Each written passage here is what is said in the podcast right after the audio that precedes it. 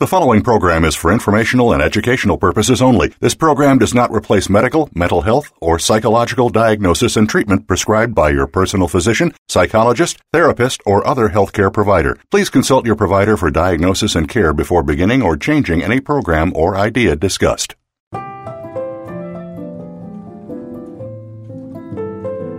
Welcome to Recovery, The Hero's Journey. Your host is Dr. Patricia Halligan.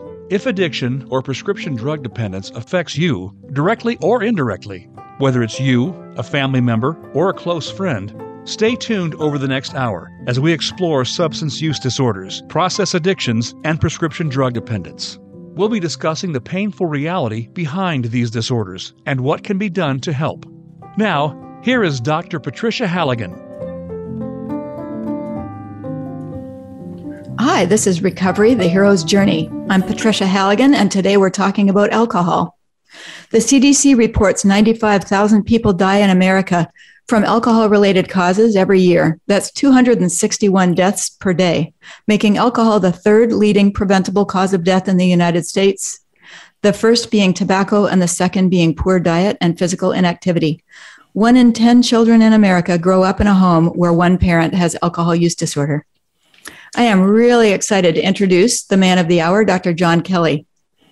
He is the leading expert in the country on alcohol use disorder. Dr. John F. Kelly is a professor of psychiatry in addiction medicine at Harvard Medical School, the first endowed professor in addiction medicine at Harvard. He is also the founder and director of the Recovery Research Institute at Massachusetts General Hospital, the associate director of the Center for Addiction Medicine at MGH, and the program director of the Addiction Recovery Management Service. Dr. Kelly is a former president of the American Psychological Association's Society of Addiction Psychology. He has served as a consultant to United States federal agencies and non-federal institutions, as well as foreign governments and the United Nations. Dr. Kelly has published over 200 peer review articles, reviews, chapters, and books in the field of addiction medicine, and was an author on the U.S. Surgeon General's report on alcohol, drugs, and health. His clinical and research work has focused on addiction treatment and the recovery process, mechanisms of behavior change, and reducing stigma and discrimination among individuals suffering from addiction. Dr. Kelly, welcome to the show. Thanks so much, Patricia. Great to be here. Now, you've devoted your entire career to researching alcohol use disorder, educating healthcare professionals, and treating it in your office, treating patients and families, helping them recover. How did you get into this line of work, and where does your passion come from? Well, this is the biggest, as you outlined right at the beginning, this is the biggest public health problem that we face, not just in the United States, but in most middle and high-income countries all around the world. I grew up in Great Britain. I came here in 1990. I've been here most of my life. Came here for training and education and was not actually planning to stay, but ended up getting plugged here in the United States. I'm very happy that I've done so. I, like many people who've been personally touched by addiction, that's how I got into the field through kind of for family, personal reasons. Mm-hmm. And that's driven a lot of my, motivation to make a difference in the world of addiction. It's, when you go into the field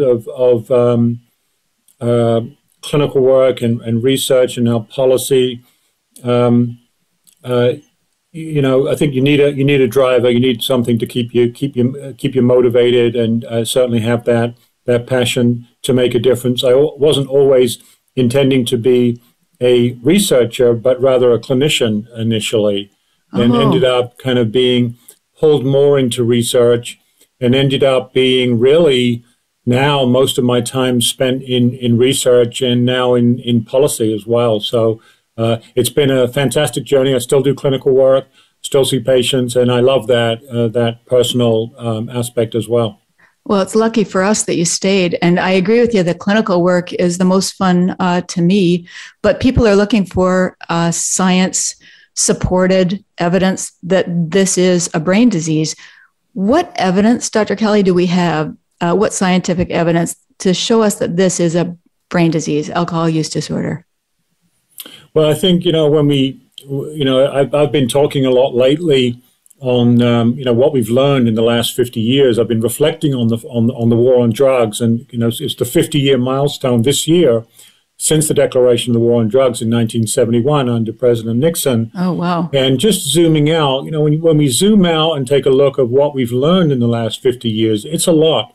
You know, we normally associate this declaration of the war on drugs with a kind of punitive rhetoric and harsh punitive approaches, which, of course, were a part of the war on drugs. But also, I think it's good to take stock of the fact that it spawned the birth of NIAAA and NIDA, which has produced 90% of the world's research on addiction and all the knowledge that's come out in the last 50 years. Most notably, to your question, about the causes of addiction, and also the impact in the brain. And these are the nature of which we did not know much about 50 years ago. Mm-hmm. We didn't know, for example, that genetics contribute about half the risk for addiction. That, like other complex illnesses, this is a genetically modulated disorder. Also, that the way that it affects the brain's neurocircuitry, we can see that, we've been able to see that clearly with neuroimaging technology through what they call functional magnetic resonance imaging, and also structural changes in the brain that go on with alcohol use disorder. Alcohol produces changes on exposure, chronically exposed. As the brain is chronically exposed to alcohol, the brain starts to change. It starts to adapt to this abnormally high level of reward and reinforcement that's produced by the drug. Alcohol is a drug, of course. And it produces these what we call neuroadaptations, or attempts by the brain to adapt to this abnormally high level of reinforcement. And we can see these functional changes now with imaging in the brain. And these can be this can produce radical impairment in the brain. So much so that an organism, such as the human organism, which has a propensity for life for roughly 80 years, for someone with alcohol use disorder on the moderate and severe end, can shorten their life by 30 years on average. Oh, is that right? 30. Mm-hmm. So when we see images, you know, when we see these kinds of images, and you can see them on the, you know, the NIAAA website, other images online, you can see both the functional and structural changes that go on in the brain as a result of chronic exposure to alcohol. And this is two processes of neuroadaptation and neurotoxicity, because alcohol not only changes the function, but actually changes the brain. It can kill brain cells. It does kill brain cells, and it produces structural changes in the brain. And this is why we refer to addiction as a brain disorder or brain disease, because it actually produces diseased elements in the brain. And thank you for that. If I were struggling with alcohol use disorder and I had a few DWIs and my husband just left me and I felt like filled with shame and felt like this was a moral failure, and you told me 50% of the problem is because your grandmother and your mom had it, and also you've got a changed brain because of your drinking, and it's a brain disease. Your brain isn't functioning at the same level. I would feel less shame.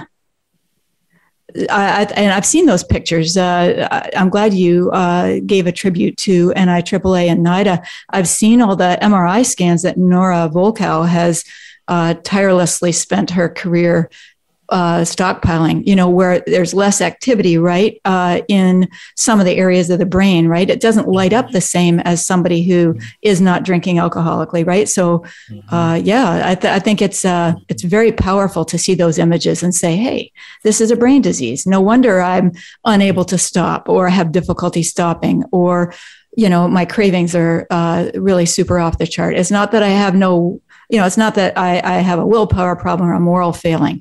So this is huge, isn't it? The last 50 years. Yeah, it is. And this has been classified as a disease, of course, by the American Medical Association since the 1950s.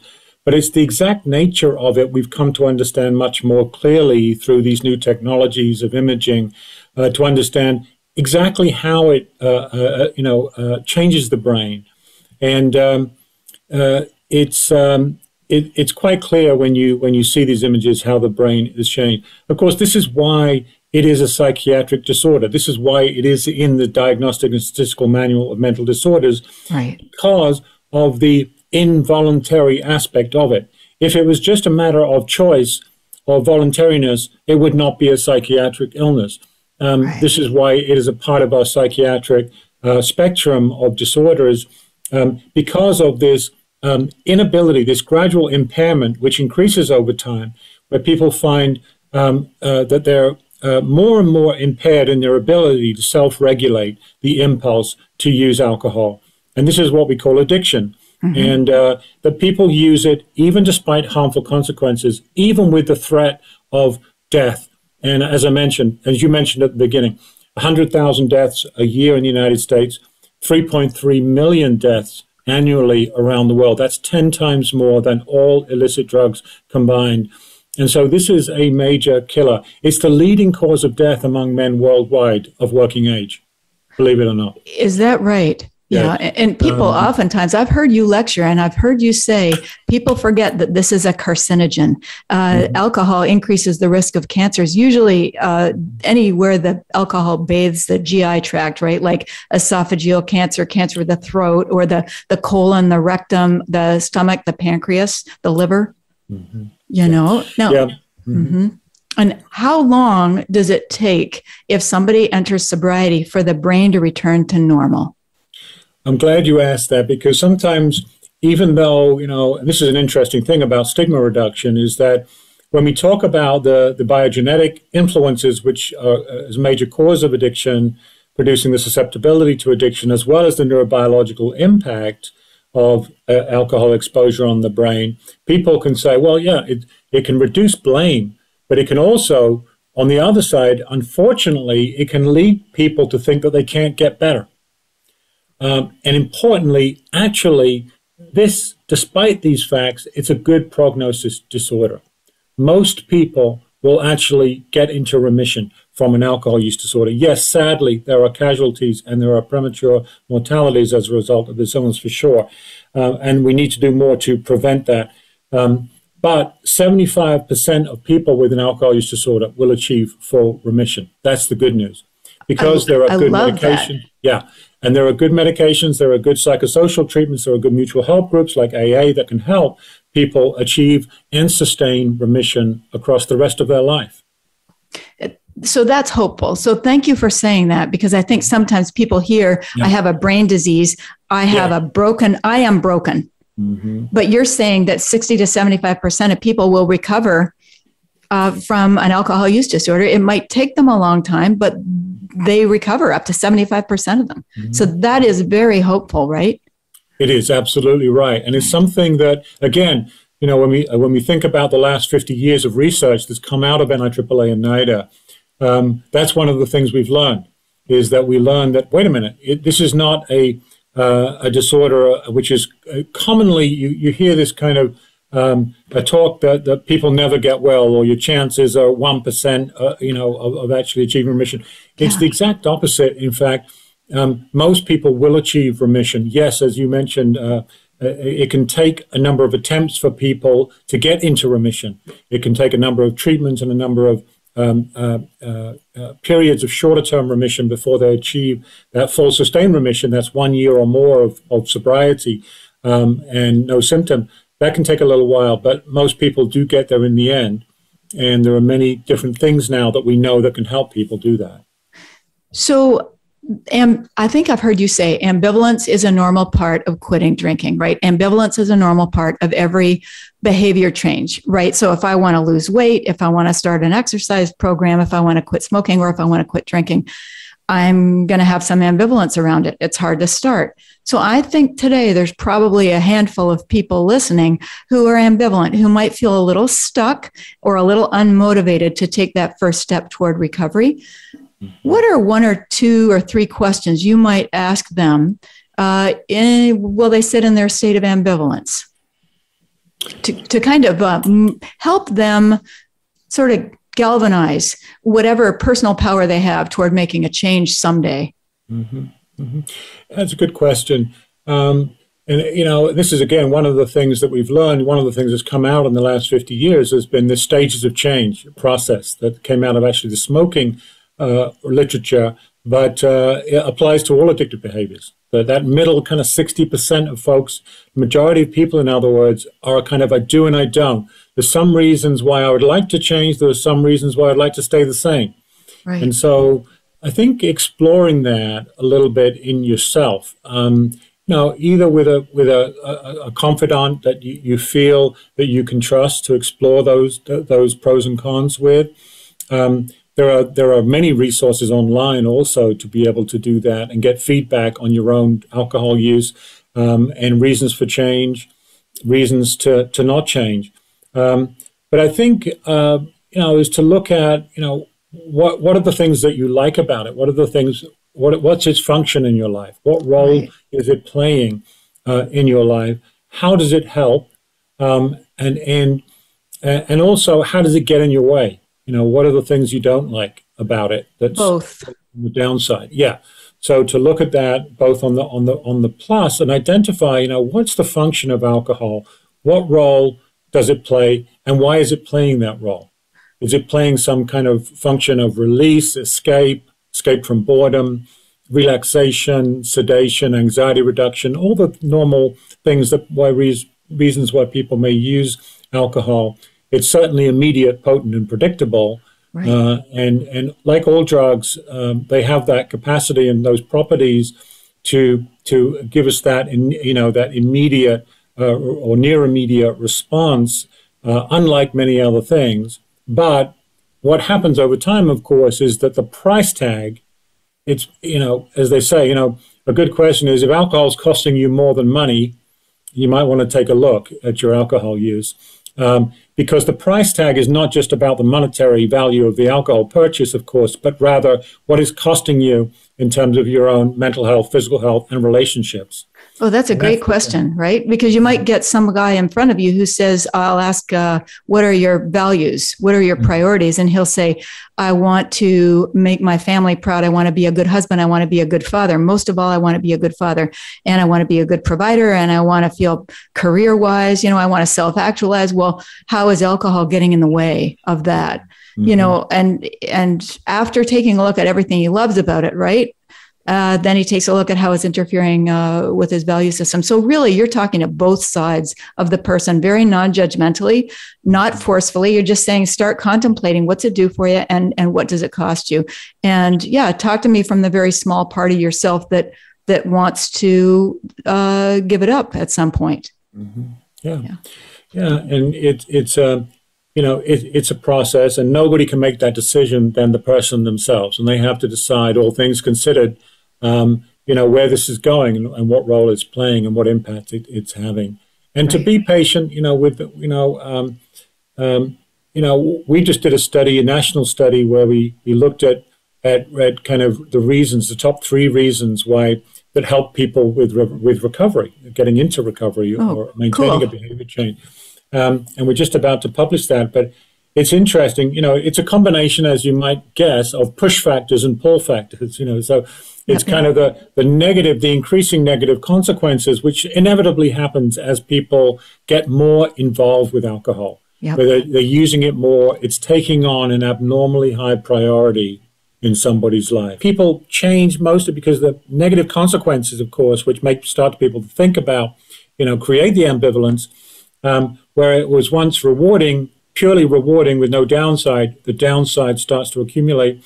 And so it's the combination of the negative consequences and then the positive consequences, the pull factors on the other side. So it's the support from family, from friends. In fact, that was the number one factor that helped people, apart from the negative consequences. It was a kind of a cluster of the negative consequences and then the family and friends support. That helped them sustain it. That was that's major, interesting. Yeah, very interesting. Yeah. Wow, that's powerful. I bet the family members and the friends would like to hear that, because by the end of living with someone with an alcohol problem, you're feeling relatively unimportant, like you have no power and you have no impact and effect on that person. Isn't that interesting, eh? Yeah, very interesting. Yeah, and very powerful to think of those attributions of. And again, this was a nationally representative sample of people who've resolved a significant drug or alcohol problem. Oh, that's amazing! I love that. Mm-hmm. So you have recently led the most rigorous scientific review of Alcoholics Anonymous performed to date. the review published in the Cochrane Database of Systematic Reviews. Tell us a little bit about this study. I think it was a 25-year study on the history of AA. And what did you find? Yeah, well, this was something that, you know, one of my colleagues, Keith Humphreys at Stanford, approached me about several years ago now, because there was a lot of misinformation in the media about Alcoholics Anonymous and 12-step related treatment. But there's been a flurry of research in the last 25 years, which had been funded by the National Institutes of Health as well as the Department of Veterans Affairs, particularly focusing on the efficacy of 12-step treatments which linked people to Alcoholics Anonymous. These were people with severe alcohol use disorder. In other words, they're addicted to alcohol, who are seeking treatment and were linked to AA. And in 25 of these trials that we examined in this review, because we really wanted to update the evidence and look to see, you know, what have we learned from all this research that has been funded in the last 25 years after this call from the Institute of Medicine for more research on AA back in 1990. We wanted to kind of gather all that and summarize all that evidence in looking at the most rigorous trials. And so that's what we did, and we published that in the Cochrane, as you pointed out, the Cochrane system, which is considered to be worldwide the most rigorous review of the scientific literature in different areas. It's the thing that governments and treatment agencies look to for decision making, for clinical decision making. So I think very interestingly, what we found in this review was that compared to what we might consider more proper treatments like cognitive behavioral therapies or motivational enhancement therapies, things which are very well grounded in science, a simple linkage, clinical linkage to Alcoholics Anonymous, which is, of course, a free, peer-led recovery support resource in the community, did as well, or in fact better. Where there were differences, it actually favored the 12-step linkage. That's amazing. And quite extraordinarily, I think when we look at the magnitude of effect in terms of abstinence and remission, there was a 20 to 60% improvement. You know, more people, 20 to 60% more people were continuously abstinent who were linked to AA relative to CBT or other kinds of psychotherapies.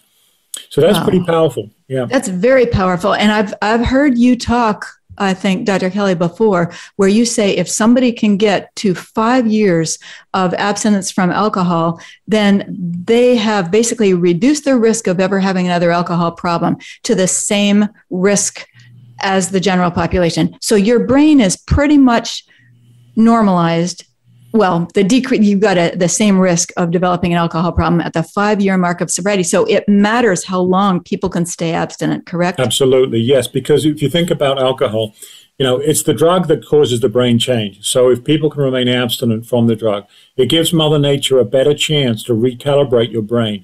And we do see this. We see the functional recalibration and structural changes in the brain in recovery, when people get abstinent.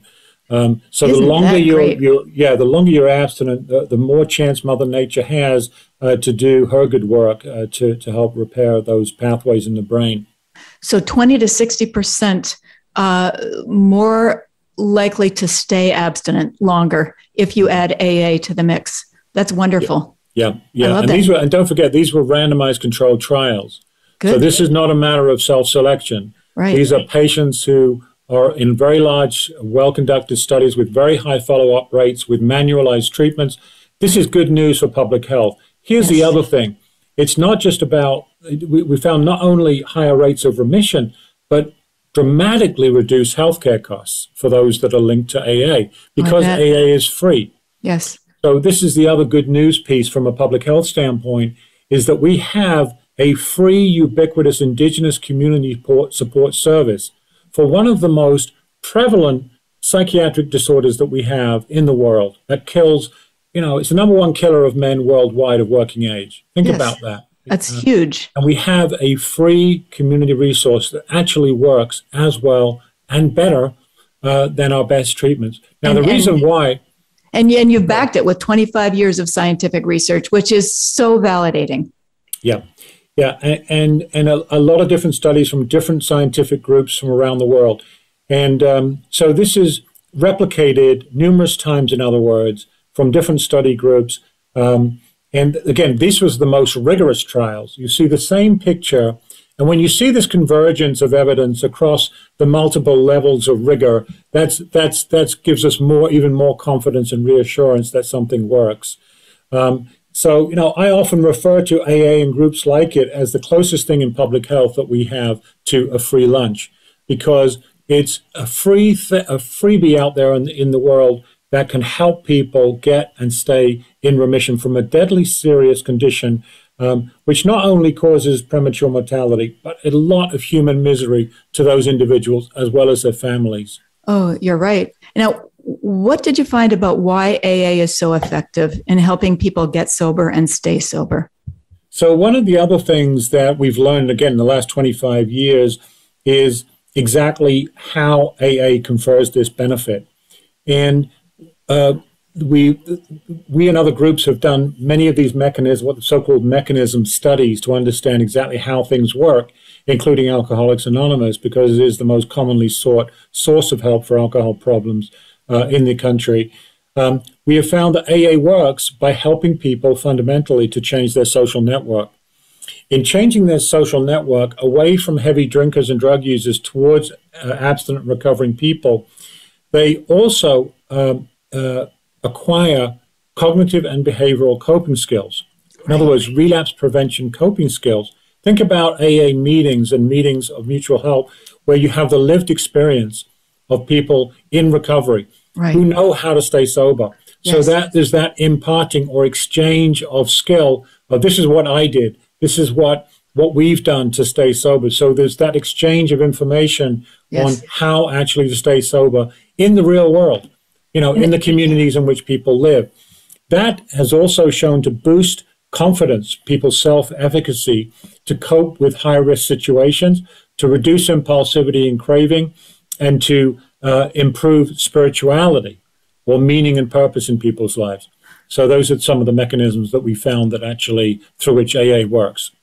And it's so powerful when you go to an AA meeting and somebody says, well, I want you to call me every day, you know, or if you're in trouble, I want you to give me a call. Here's my phone number. And if you grow up in an alcoholic home where the rules of the alcoholic family are don't talk, don't trust, don't feel, you've never called anybody for help with a problem in your life, possibly. So what a wonderful coping skill this is. I learned how to pick up the phone and say, I'm in trouble. And then somebody meets you in a coffee shop and talks you down off the ledge. Mm-hmm. Or you're proud of your connection with your sponsor, which is something that, gives you confidence, right? And then the chip system, right? Every month you go and people are applauding you. 1 month, 3 months, 6 months sober.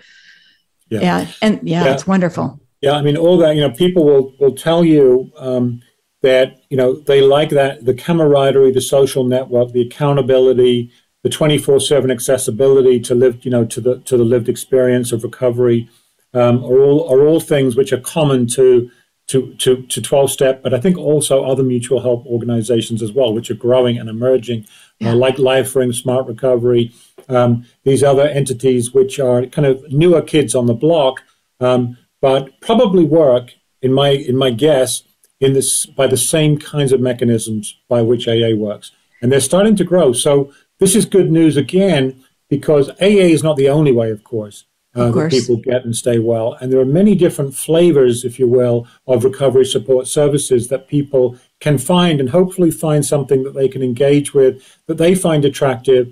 And for some people with alcohol problems, it may be none of the above.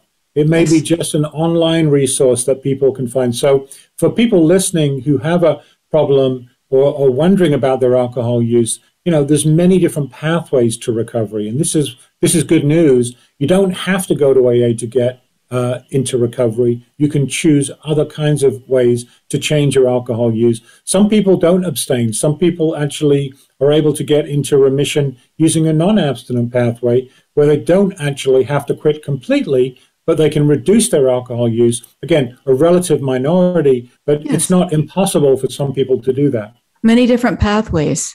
And absolutely right. How does SMART Recovery differ from AA?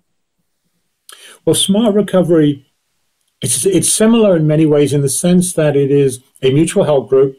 It's populated by peers with lived experience, but typically it differs in the sense that it has a trained facilitator who is trained in cognitive behavioral principles and practices, as well as motivational and motivational psychology type principles and practices. So it utilizes many of the things that we use in formal treatment, but kind of uses them in a peer support community network in the community in which people live. So it's a kind of a bit of a hybrid in the sense that there are trained facilitators, but it's populated by peers with lived experience and is based on cognitive behavioral principles as opposed to other kinds of principles that are, there's cognitive behavioral principles that work, of course, in AA, but it has a different, AA has a more of a different background and an origin and more of a spiritual emphasis. Absolutely. And did you, in your research, find that AA helps women and men differently?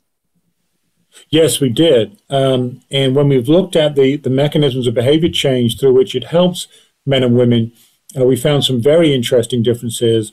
You know, one of the most noteworthy, I think, Patricia, for me was, and this kind of hit me between the eyes when this came out, was that for women, we found that women actually got more involved in AA than men. So they went to more meetings, got more socially involved, more likely to have a sponsor. And they derived the same benefit, however. They derived the same benefit as men in going, in terms of relapse prevention. But here was the interesting difference, is that for women, the way that women benefited was by boosting their confidence to cope with high-risk drinking situations when they were feeling depressed or anxious. Ah, okay. So it had an emotional connection to the help. And that was the biggest way that AA helped women to maintain their remission and prevent relapse, was by boosting their confidence in their ability to cope with negative affect, so-called negative affect, that is to say anxiety and depression and boredom and anger and frustration, that ball of negative affect without drinking. For men, interestingly for men, that was not the case at all. For men, the biggest risk factor for relapse for men was high-risk social situations. And AA helped men stay in remission and prevent relapse by boosting men's confidence to cope with high-risk social situations without drinking. Interesting. Isn't that interesting, right? And for women, that was not the case at all. The biggest risk factor for relapse for women was negative affect, was experiencing these mood problems. For men, the biggest risk factor for relapse was low confidence in their ability to cope with social situations without drinking. Like drinking refusal skills and telling people, explaining why they're not drinking and putting up with social pressure, you know, oh, come on, just have one. Exactly. Yeah. Okay. And so this was very interesting to see these differences. Again, so we have the same intervention in the sense that AA is a single intervention as such, but there are different things on the shelf that's available that people can pick and choose from to help them at that particular stage of their recovery and that caters to their particular life context. This is wonderful research. My patient population has benefited from AA by having mentors.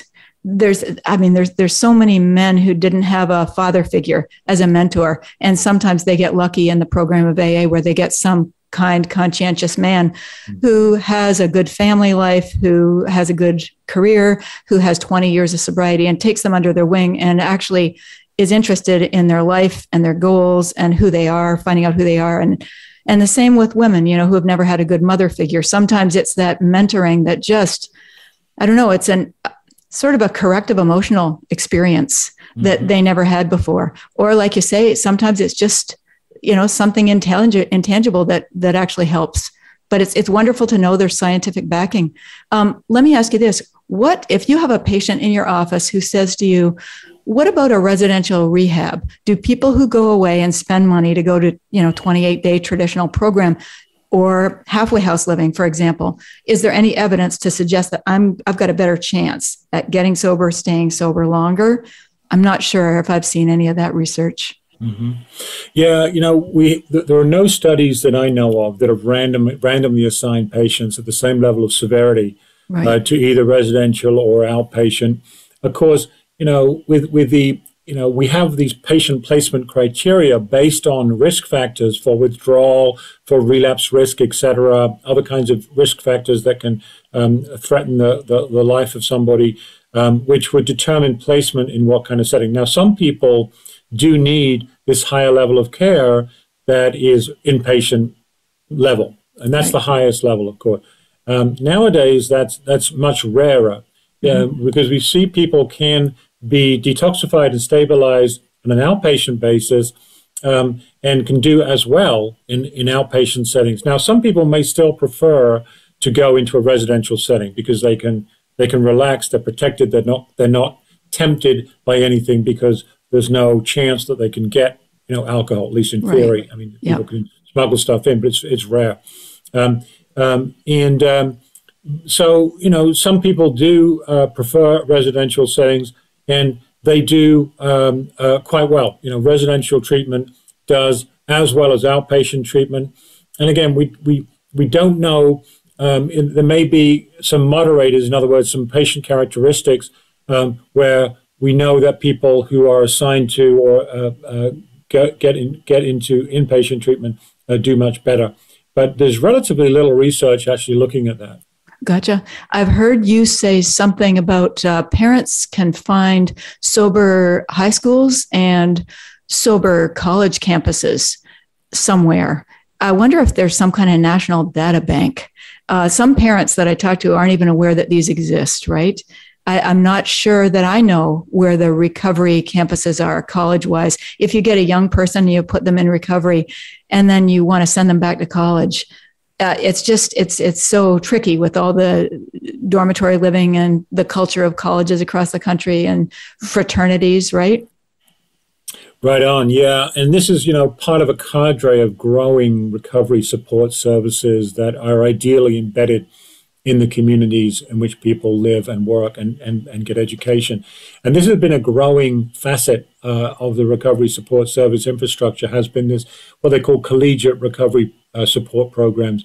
So these are for college students who have an addiction problem. They get treatment, they're in remission, but they want to go back to college, as you said, Patricia. Yeah. But they're in a recovery hostile environment. You know, sometimes people perceive college environments as a big drinking setting, and it'd be very difficult for people to attend to their education with those temptations, particularly early in recovery. So these collegiate support programs for recovering people have really grown, and they're growing gangbusters. And now NIH is funding research in these has done some research, funded research, and now is supporting other investigators to do research at Stanford, for example. To look at the effectiveness of these programs. What the data are showing is that people who get involved in these collegiate recovery programs, number one, it enables people to go back to college.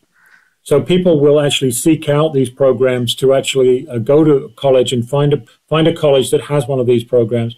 And they also substantially reduces relapse risk in college settings for those who are in recovery, who go back to an educational setting. So that's good news. That's magnificent, right? I mean, they could live in a sober dorm, and maybe there's an AA group on campus that they could go to, or at least a young person in recovery group led by some college counselor.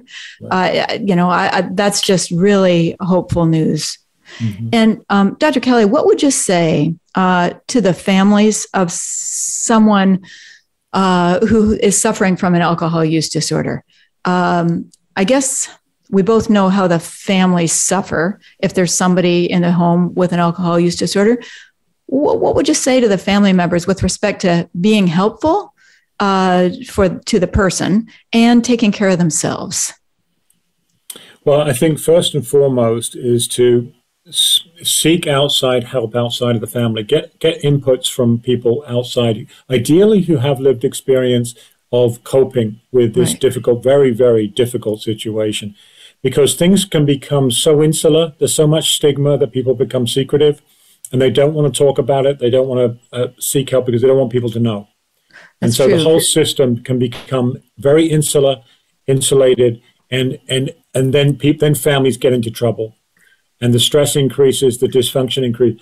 So I think it's very important to reach outwards to a therapist, to a friend, to a confidant, somebody you know who's gone through this, or a family member who has somebody in recovery who's gone through this.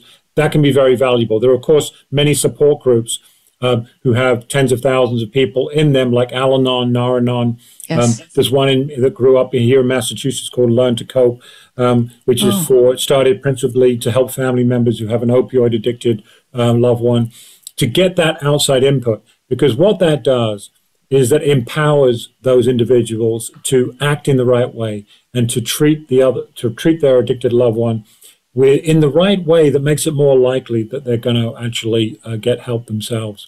Absolutely. I'm a huge fan of Al-Anon and a huge fan of Nar-Anon, because nobody understands unless you're actually living in that situation. And I had a patient who came in and said that her 8-year-old daughter was probably too young to have the conversation about mommy's an alcoholic and mommy has to go away to rehab. And I said, nope, at 8 years old, the child already knows there's something wrong. And it would be very mentally relieving and validating to sit her down and just said, mommy has a problem with alcohol, and she's, she's got to go, whether it's to a rehab for a month, she's got doctors and she's got therapists that are going to take care of her. You don't have to take care of mommy. She's got, a whole team. And when I come back, I'm going to be healthier and be able to be there for you. But this is not your fault, and you didn't do anything to cause it. And you can't help me right now. I've got my team.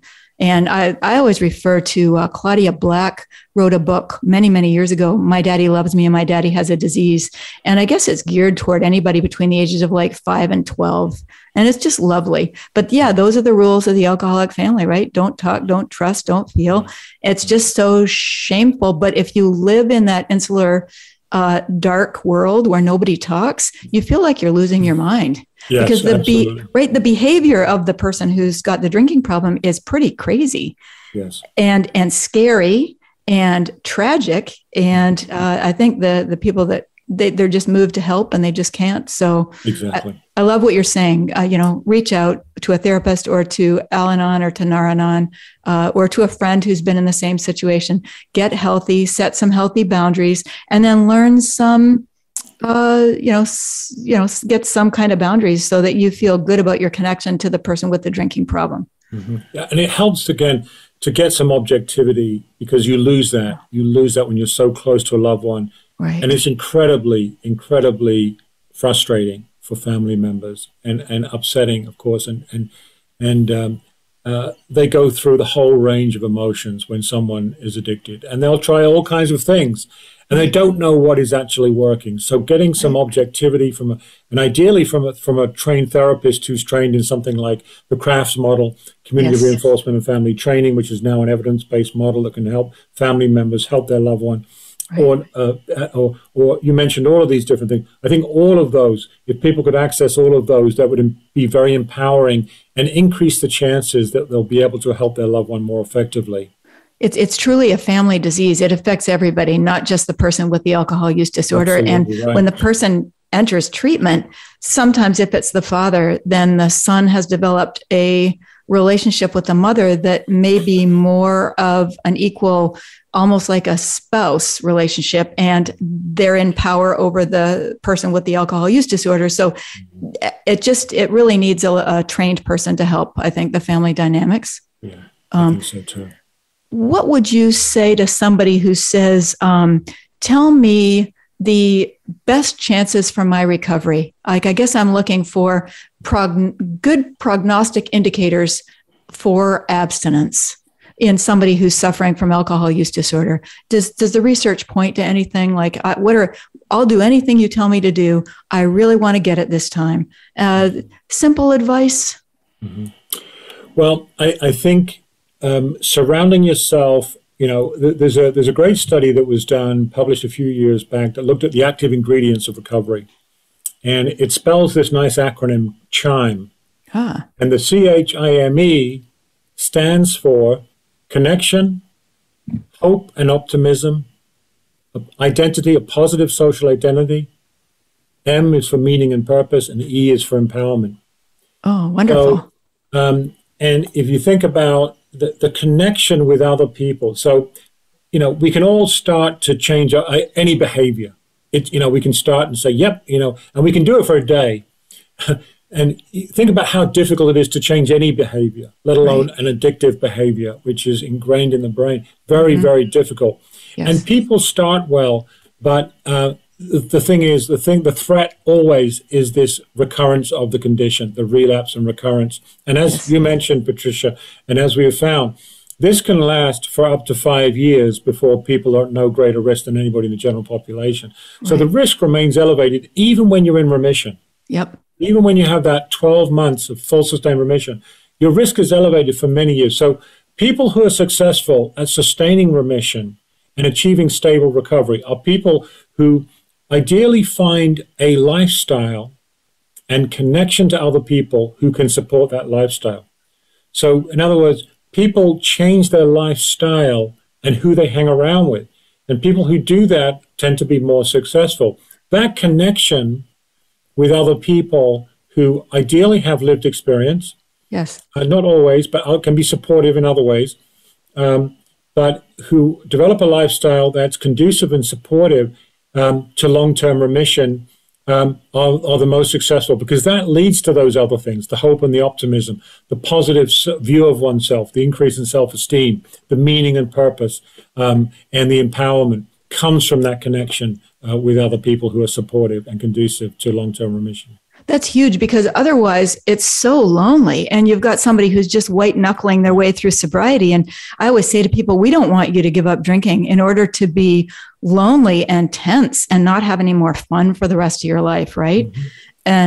And boy, it's wonderful to be in a room with other people who aren't drinking, who have the same cravings, because if I have an alcohol problem and I go home to my husband and say, oh, today was a bad day, I was this close to a drink, he's going to say, oh my God, well then let's call your doctor. You know, like his anxiety is going to go up. But if you go to a place where you talk to somebody who's also had alcohol problems in recovery, they're going to say, oh, tell me about that. Tell me about your day. How close did you come? Did you drive to the liquor store? And what strategies did you use? And why didn't you call me? I should be on speed dial. And they'll talk it through, right? But they don't get all upset. Mm-hmm. And yeah, I love that. So underlying connection with people in recovery. Mm-hmm. Yeah. And again, it's those active ingredients, 5 active ingredients. For some people, that meaning and purpose, finding a new meaning in life, right, a new purpose and a meaning can really drive people in a new direction that provides a lot of that intrinsic reward that we all want in life, some kind of meaning and purpose that gives our life meaning and purpose. And so people who are successful find those ingredients, the connection, the hope and optimism, the positive view of oneself, meaning and purpose and empowerment. And those active ingredients are at play in people who are able to achieve that long-term sustained remission. That's so cool. So last words, we're going to have to quit in a couple of minutes. But if you have somebody out there who says, oh my God, Dr. Kelly, I have tried and failed so many times. I can never string more than 2 months together. I think I'm hopeless. I don't think I'm ever going to get it. What would you say to that person? Well, although it sounds corny, it's don't give up, because what we do know is that people who keep on trying do eventually succeed. In the vast majority of cases, people do get there in the end. And sometimes it can take, in the National Recovery Study that we completed, we had people who had dozens of recovery attempts before they successfully resolved their problem. Now, that was the exception. Most people only needed 2 to 4, between 2 and 4 serious recovery attempts to resolve their alcohol problem. Some people needed many more attempts, but they got there in the end. So again, each time that people attempt to recover, attempt to get into remission, attempt to stop or cut down, they build a repertoire, they build a knowledge base of in the archive of their own experience, which is a valuable teacher, it's the best teacher we have, of what has worked, and what has not worked. So there is a cumulative experience gain that happens over time. And people build on that over time, because you know yourself, I know this was a mistake this time. I shouldn't have done that, or I should have attended to this. And that accumulation of experience will eventually get people over that hump and into remission. But people have to hang in there. Most importantly is reaching out and asking for help. Take that risk. Find somebody that you can trust a little bit to open up to and get the support. That's the biggest strength I think any human being can have, is the ability to ask for help. So don't be afraid to do it. Beautiful, wise words. I remember learning when I was going through psychiatry residency training, it is a strength to ask for help. And I wrote that down. Mm-hmm. I didn't know that. Like right. Growing up where I grew up, that was not necessarily a strength to ask for help, right? That was a sign of weakness. And I hear that from a lot of men. Like I have a lot of male patients who have, you probably have the same, who have a wolf tattooed on their shoulder or their chest or their back, because they're a lone wolf, right? They don't rely on anybody, right? Mm-hmm. But an archive of learned experiences, right? And you just ask the person what went right those 2 months that you, what did you get right? And exactly. And yeah, you need to climb back in the ring and do more research. And then you get a whole archive of tools, and eventually you'll pick up the phone and you'll say, hey, I need some help. Okay. Now we're going to have to stop for today, but I can't thank you enough for coming on, Dr. Kelly, and for all the tireless research work that you've done over the years, because what you've given, I remember listening to you over the past decade, and I didn't know that 60 to 75% of people with alcohol use disorders actually entered remission. That's super helpful for me to know. I didn't know that at the 5-year mark, people had pretty much reduced their risk to a normal population. Super hopeful, right? Mm-hmm.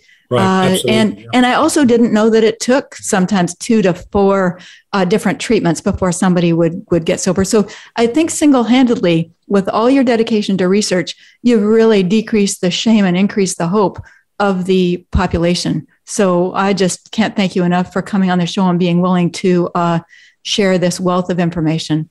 I just really honor the work you've done. Thank you for making science understandable for the rest of us. Well, thank you for having me. Thank you for the kind words. It's an honor to be able to do this work, and I'm very privileged to do it, grateful to be able to do it, and thanks for having me on, Patricia. Good talking to you. Good talking to you, too. This is Recovery, The Hero's Journey, and that's all for today. Have a great week. Thank you.